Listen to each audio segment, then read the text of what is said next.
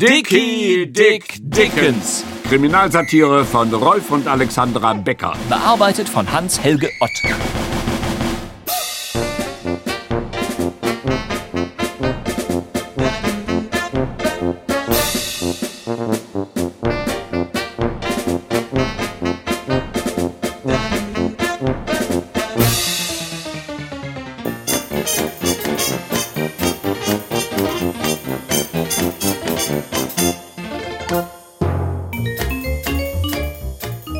Vierter Teil, Rhapsodie in Gold.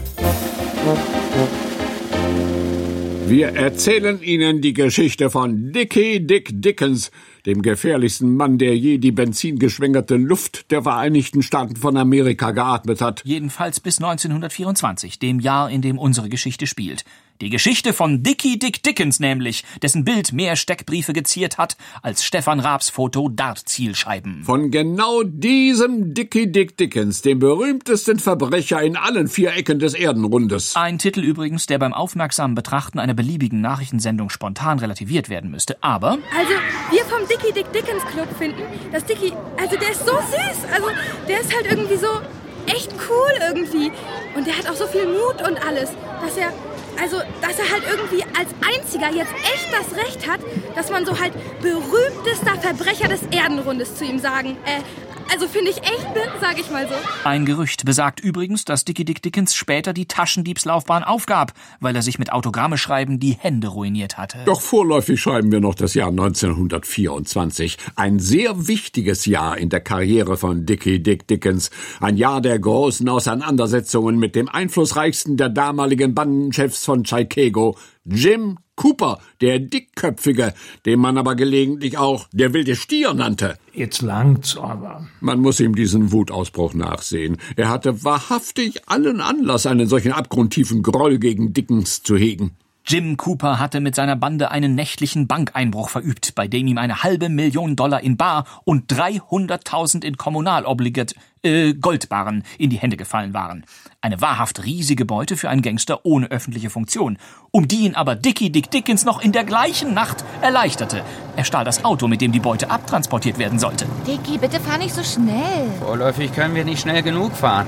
Wir haben schätzungsweise achthunderttausend Dollar an Bord, und zwar fünfhunderttausend in bar und dreihunderttausend in... Hoffentlich nicht in diesen langweiligen Kommunalobligationen. Nein, in Goldbarren. Oh, Gold? Wie hübsch. Und, was machen wir jetzt?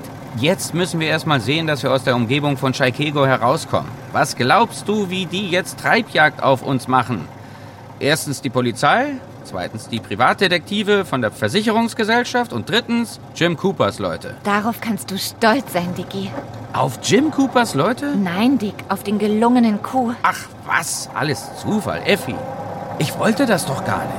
Warum hast du es dann getan? Das Schicksal, Liebes. Das Schicksal hat mich dazu gezwungen. Ach so? Ich wollte mit Jim Cooper in Ruhe auskommen. Ab und zu habe ich mal einen seiner Leute abgeknallt, aber sonst haben wir doch in Frieden miteinander gelebt. Ja, das stimmt. Und was tut Jim, der alte Ganove? Lässt eine Bank ausplündern, die in meinem Revier liegt. Na, soll ich mir sowas gefallen lassen? Außerdem hatte er vor, dich umzubringen, Dick. Nächsten Sonntag sollte schon deine Beerdigung sein. Er hat's mir selbst gesagt. So kommt eins zum anderen. Während sich Dickie Dick Dickens mit jeder Sekunde weiter vom Ort des Verbrechens entfernte, war in Chicago die Hölle los. Vor den Toren der Farmers Bank in der Waterloo Street staute sich eine empörte Menschenmenge. Das war die empörte Menschenmenge. Im Direktionszimmer des Bankgebäudes spielte sich währenddessen eine Tragödie ab. Ein verzweifelter Mann rang mit seiner Pistole. Und er war kurz davor zu verlieren. Es war Mister Mockelbert Pinkshower, der Direktor der Bank. Der Verlust der achthunderttausend Dollar hatte ihn so hart getroffen, dass er sich das Leben nehmen wollte.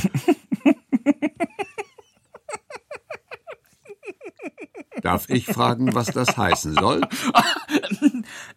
Nichts, Verzeihung, gar nichts. Die Geschichte ist gut. Aber? Nichts, aber. Alles okay. Ein Bankdirektor bringt sich wegen achthunderttausend Dollar um. Sehr gut. Ja.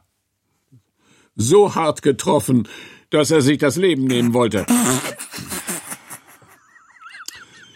Leider war er kurzsichtig, so dass er zweimal daneben schoss. Als er die Pistole zum dritten Mal ansetzen wollte, sprang ein geistesgegenwärtiger Polizist, der ihm dabei zugesehen hatte, dazwischen und verhaftete Mister Mockelbert Pinkshower wegen grober Ruhestörung beziehungsweise morgendlichen Unfugs. Wenige Minuten später saß er im Dienstzimmer von Kommissar Hillbilly, der die Ermittlungen leitete. achthunderttausend! Fast auf den Dollar genau! Ich stehe an der Schwelle des Bankrotts, Herr Kommissar. Bitte, halten Sie mich nicht länger auf. äh, äh, tun Sie mir den Gefallen, Mister Mockelbert Pinkshower. Warten Sie noch mit Ihrem äh, äh, äh, Dings Selbstmord, nicht? Bis ich mich mit Ihnen unterhalten habe, ja? Ich muss es doch meinem Aufsichtsrat gegenüber verantworten, der Versicherung, den Aktionären. Ich verliere Brot und Stellung. Meine, meine Familie wird obdachlos. Bitte. Sagen Sie mal, wer lacht da eigentlich dauernd? Bitte nehmen Sie das einfach nicht zur Kenntnis. Hier, äh, mögen Sie einen Brandy? Oh ja, ja. Vielen Dank. Uiuiui, das ist aber lecker. Man soll ihm ein paar Peanuts dazu reichen. dreißig Jahre alt. Hat mir ein Steuerhinterzieher geschenkt. Ähm, wo, wo war ich? Familie obdachlos. Ja, ja, ja, ja, das überlebe ich nicht. Das darf ich gar nicht überleben. Mein Name kommt in die Zeitung. Die Kinder zeigen mit Fingern auf die Spatzen von den Dächern. Nein, nein, Herr Kommissar, wenn ich nur freundlichst um meine Pistole bitten darf. Beruhigen Sie sich doch, Mister Mockelbert Pinkshower. Äh, sind Sie schon lange Direktor der Farmers Bank? Seit fünfzehn Jahren, Herr Kommissar. Seit vierundvierzig Jahren bin ich im Bankgewerbe tätig. Dass mir sowas mal passieren sollte, also das habe ich mir in den schlimmsten Albträumen nicht vorstellen können. Ja, es ist ja auch ein schönes Stück Geld. Entsetzlich. Also die Verbrecher hatten entweder verdammten Dusel oder sie haben sehr genau gekundschaftet. Ausgerechnet in dieser Nacht mussten sie kommen. Geben, geben Sie mir noch ein Glas, bitte? Ja, ja, bitte, gerne. Danke, danke. Ausgerechnet in dieser Nacht? Äh, was meinen Sie damit? Fabelhafter Stoff. Ich meine, wir haben äußerst selten so viel Bargeld in unserem Tresor. Geben Sie mir noch einen Schluck, ja? Ist wirklich sehr gut. Ja, ja, bitte, bitte. bitte. Ja. Herr Kommissar, heute Vormittag ist nämlich Getreideauktion. Da kommen die Getreidehändler aus dem ganzen Land nach Chicago. Sie deponieren ihr Bargeld für eine Nacht in der Bank, um es am nächsten Morgen für die Auktion wieder abzuheben. Aha, ja, hm. Hm, sehr peinlich. Peinlich? Es ist eine Katastrophe. Die Leute stehen vor leeren Schaltern. Ich weiß ja gar nicht mal, woher ich das Geld so schnell beschaffen soll. Ich kann ja froh sein, wenn ich nicht gelyncht werde. Bitte, bitte, Herr Kommissar, geben Sie mir meine Pistole zurück. Ich muss mich erschießen. Kommen Sie, Freund. Trinken Sie noch ein Glas Brandy. Ja, oder so. So schlimm ist das ja alles nicht. Ich nehme doch an, Sie haben die Geldscheinnummern notiert. Eben nicht. Das ist ja das Unheil. Herr Kommissar, wenn ich wenigstens noch Haare auf dem Kopf hätte, dann könnte ich sie mir jetzt raufen. Ein Kollege von mir hat es mal mit Haartransplantation versucht. So, ja, und? Ja, auch nicht so doll. Oh ja, ja. Naja, also wir rechneten damit, dass das Geld nur eine Nacht im Tresor bleibt. Was soll man denn da tausende von Geldscheinnummern notieren? Ja, jetzt können die Burschen das Geld also ausgeben, ohne dass wir ihnen das Geringste anhaben können. Ja, ja, ja, ja, ja, ja, ja. Wenn Sie vielleicht noch mal... Ja, aber ja doch, ja doch. Achten Sie ein bisschen auf Ihre Leber. Ja, danke. Hören Sie, Mister Mockelbert Pinkshower, davon darf jetzt kein Mensch etwas erfahren. Kein Mensch. Verstehen Sie? Niemand. Wenn Sie jemand fragt, müssen Sie sagen, dass die Geldscheinnummern bekannt sind.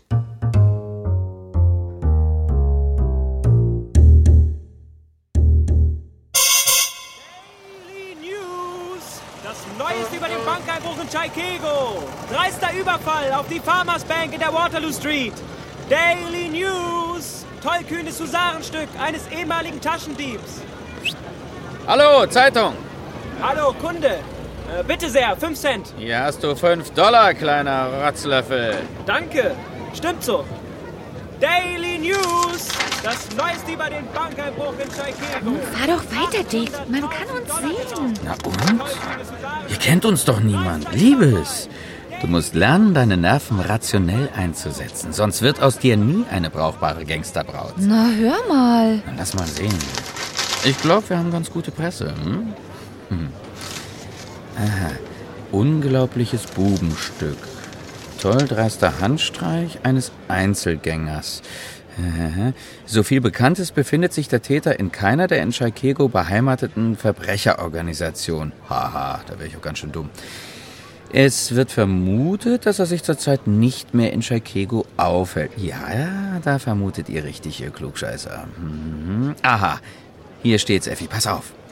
Wie die Polizei mitteilt, hat sie von der Farmers Bank eine vollständige Liste über die Seriennummern der entwendeten Geldscheine erhalten. Ha! Großartig. Das wollte ich wissen. Jetzt können wir das Geld ausgeben. Sag mal, Dick, bist du verrückt geworden? Wenn die Polizei die Geldscheinnummern hat, dann sind die Scheine für uns doch wertlos. Ja, wenn. Die Polizei hat die Nummern aber nicht. Nein? Nehmen wir mal an, die Bank hat tatsächlich die Geldscheinnummern notiert und der Polizei eine Liste davon gegeben. Ja. Was tut dann die Polizei? Sie gibt die Liste weiter.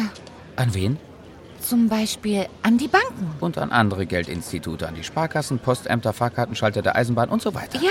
Warum tut das die Polizei? Damit man den Täter fängt, sobald er irgendwo Geld einzahlt. Richtig. Das tut der Täter aber nur, wenn er nicht weiß, dass die Nummern notiert sind. Klar? Klar.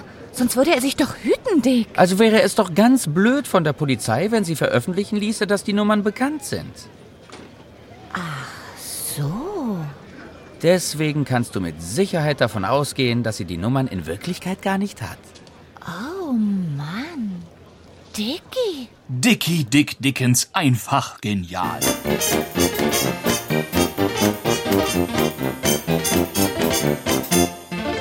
Neben Mister Mockelbert Pinkshower gab es einen zweiten Mann, der durch Dickies Handstreich stark geschädigt worden war. Jim Cooper, genannt der Dickköpfige. Obwohl man ihn ebenso gut der Betrogene hätte nennen können. Er war der Bandenchef des Chicagoer Verbrechersyndikats, das den Bankeinbruch geplant und durchgeführt hatte. An ihn wandte sich Kommissar Hillbilly. achthunderttausend! Mann!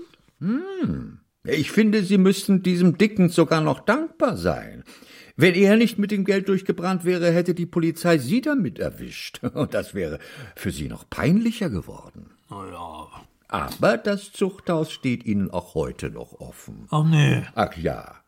Sie und Ihre Leute haben den Einbruch durchgeführt, Jim. Nach dem Gesetz des Landes ist das strafbar. Auch wenn Ihnen äh, die Beute wieder abgenommen wurde. Na, das sind ja schöne Gesetze. Und obendrein soll ich noch meine Steuern zahlen, ja?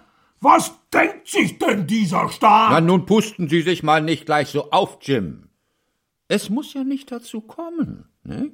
Ich könnte mir vorstellen, dass Sie sich bereit erklären, die Polizei bei ihrer Arbeit ein bisschen zu unterstützen. Ja, ja, ja, schon gut, schon gut. Sie gehen also lieber ins Zuchthaus, ganz wie Sie wollen. Na, dann werde ich mal schnell ins Präsidium gehen und meinen Bericht fertig machen. Wiedersehen. Jim Cooper. Moment! Hm? Wie viele Jahre kann es geben? Oh, so an die zehn bis zwölf. So. Mildernde Umstände werden Sie wohl kaum kriegen. Ah. Es könnten auch fünfzehn werden. Ja. Was äh, müsste ich denn tun, um der Polizei zu helfen? Sehen Sie, Jim, so kommen wir uns schon näher. Zuerst wollen wir gern wissen, wie der Wagen ausgesehen hat, mit dem Dickens abgesaust ist. Na, das war ein grauer Lieferwagen, dreiundzwanziger Ford. Nein, nein, Herr Kommissar, so einfach kann man einen Dickie Dick Dickens nicht fangen. Der hatte sich längst einen anderen Wagen gekauft. Und der alte graue dreiundzwanziger Ford stand etwa hundertelf Kilometer südöstlich von Green Bay in einer einsamen Waldlichtung verborgen, während Dickie in einem schmucken neuen Cadillac gen Norden brauste. Vor einem Drugstore machte er Halt, um ein Ferngespräch mit Chicago zu führen. Pension, was kann ich für Sie tun? Sie sprechen mit Mami Tobodatch. Dickens. Dickie Dick Dickens? Nein, Charles Dickens. Ich wollte David Copperfield sprechen. Den Zauberer? Nein, war nur Spaß. Hören Sie, Mami Tobodatsch. Sie können sich fünftausend Dollar verdienen. fünftausend? Und was muss ich dafür tun, Mister Dickens? Ganz einfach. Passen Sie auf. Ich vermute, dass bei Ihnen sehr bald Jim Cooper aufkreuzen wird. Jim Cooper? Du lieber Himmel. Keine Angst, er wird Ihnen nichts tun. Er wird Sie fragen, ob Sie wissen, wo Effi Marconi steckt. Ja. Dann sagen sie ihm, sie wüssten es zwar nicht genau, aber sie glaubten, dass sie mit mir weggefahren sei. Merken Sie sich das gut. Ja, ich sag ihm, ich wüsste es nicht genau, aber ich glaubte, Effi sei mit Ihnen weggefahren. Und wenn er fragt, wohin wir gefahren sind, sagen Sie ihm, Effi hätte immer von einem Bauernhof erzählt, eine einsame Farm, dreißig Kilometer südlich von La Crosse am Ufer des Mississippi. Eine einsame Farm, dreißig Kilometer südlich von La Crosse am Ufer des Mississippi. Das ist alles. Wenn Sie das schön brav tun, kriegen Sie Ihre fünftausend Dollar. fünftausend? Oh je, oh je. Dickie Dick Dickens hatte richtig vermutet. Es vergingen keine drei Stunden, sechs Minuten und vierundzwanzig Sekunden und Jim Cooper besuchte Mami Tobodatch. Sag mal, Mami Tobodatch, du hattest so eine kleine Untermieterin. Ja, freilich, Mister Cooper. Sie meinen die kleine Effi Marconi. Wo ist denn die jetzt, die Kleine? Ach, ich bitte Sie, woher soll ich denn das wissen? Genau kann ich das nicht sagen. fünfzig Dollar, wenn's dir einfällt. fünfzig. Hm. hundert. Ja, ich glaube, sie ist mit Dickie Dick Dickens fortgefahren. Die beiden sind ja so gut wie verlobt. So, wohin? Ja, ich glaube, das weiß ich nicht. Mami Tobodatch, du hast die Wahl, abgeknallt zu werden? Oder hundert Dollar zu verdienen. Ja, ja, auf das Geld kommt's mir ja wirklich nicht an, Mister Cooper. Sie kennen mich doch. Ich bin alles andere als habgierig. Nein, das kann mir kein Mensch nachsagen. Aber hundert Dollar sind vielleicht ein bisschen wenig. hundertfünfzig. Aber nicht einen Cent mehr. Also wenn Sie mich so fragen, ich glaube, Dickens und Effi sind nach Norden gefahren. Effi hat mir immer von einer einsamen Farm erzählt, dreißig Kilometer südlich von La Crosse, am Ufer des Mississippi. Das passt ja großartig. Eine einsame Farm?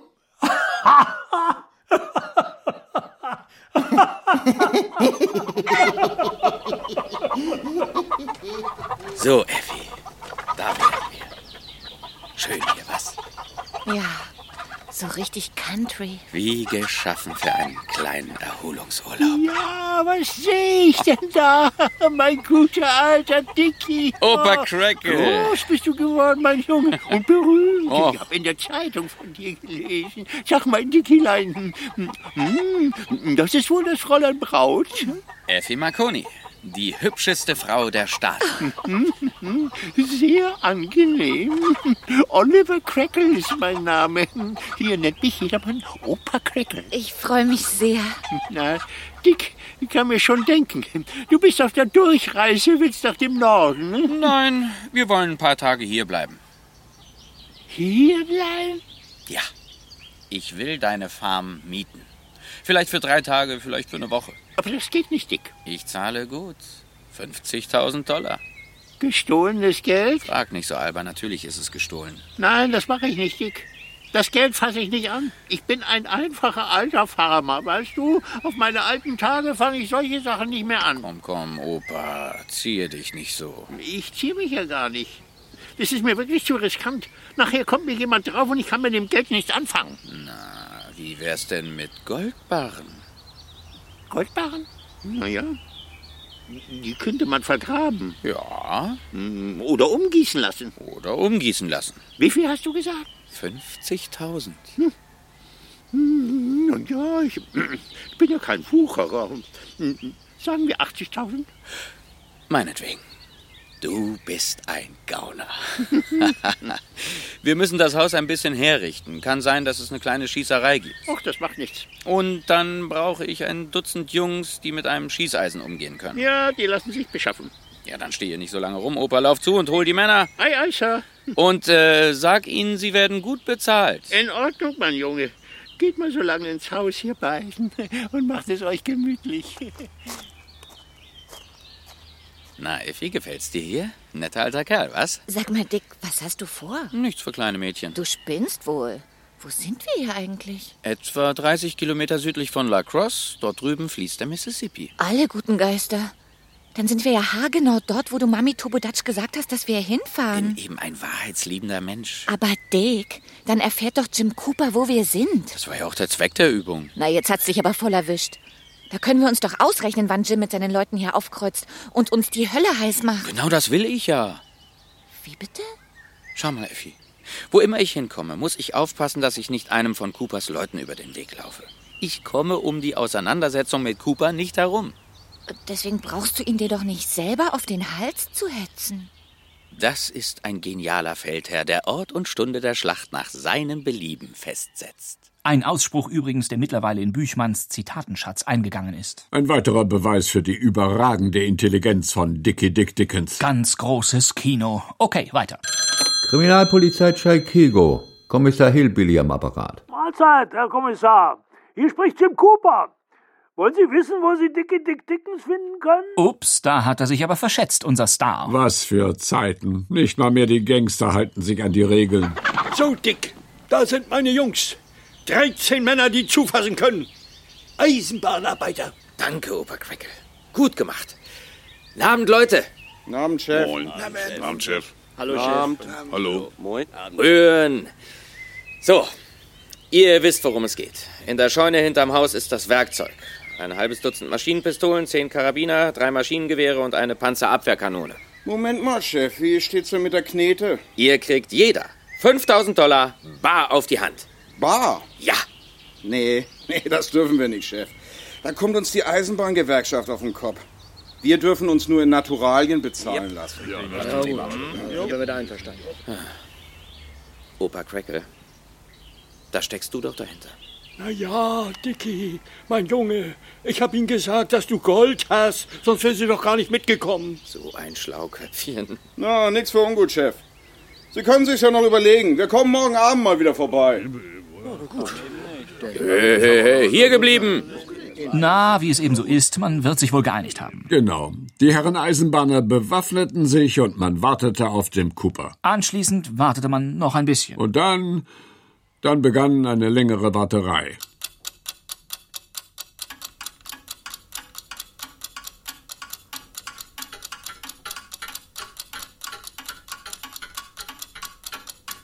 Spannend, was?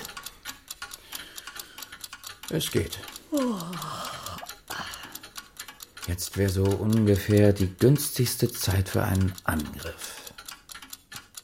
Wenn sie überhaupt kommen. Ah. Sie kommen.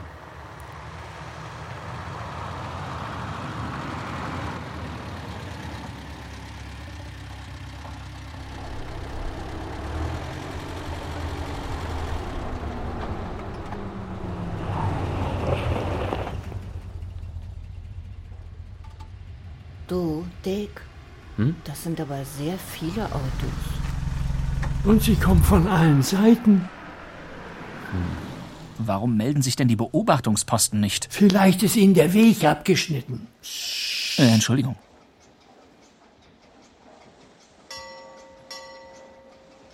Da kommt ein Schiff im Mississippi herauf. Eigentlich müssten es zwei sein. Zwei Schiffe scheint mir. Na bitte. Parole! Naturalien!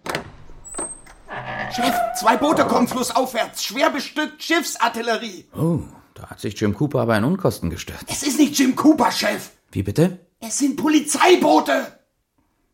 Oh. Hier spricht Kommissar Hillbilly von der Kriminalpolizei Tschaikego. Dickie Dick Dickens, kommen Sie heraus! Mit erhobenen Händen! Stellen Sie sich der Polizei! Das ist Ihre letzte Chance! Noch zehn Sekunden. Neun. Aubacke. Acht. Sieben. Sechs. Fünf. Vier.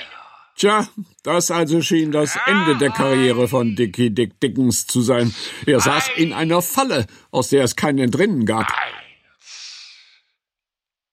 Null. Ja, was geschah in der Sekunde Null? Meine Damen und Herren, versäumen Sie nicht, das nächste Mal Ihr altes Rundfunkempfangsgerät rechtzeitig wieder anzuheizen. Hören Sie mehr über das atemberaubende, sensationelle, aufsehenerregende Leben des gefährlichsten Mannes von Tschaikego. Dickie Dick Dickens. Dickie Dick Dickens. Kriminalsatire von Rolf und Alexandra Becker. Bearbeitet von Hans-Helge Ott. Vierter Teil, Rhapsodie in Gold.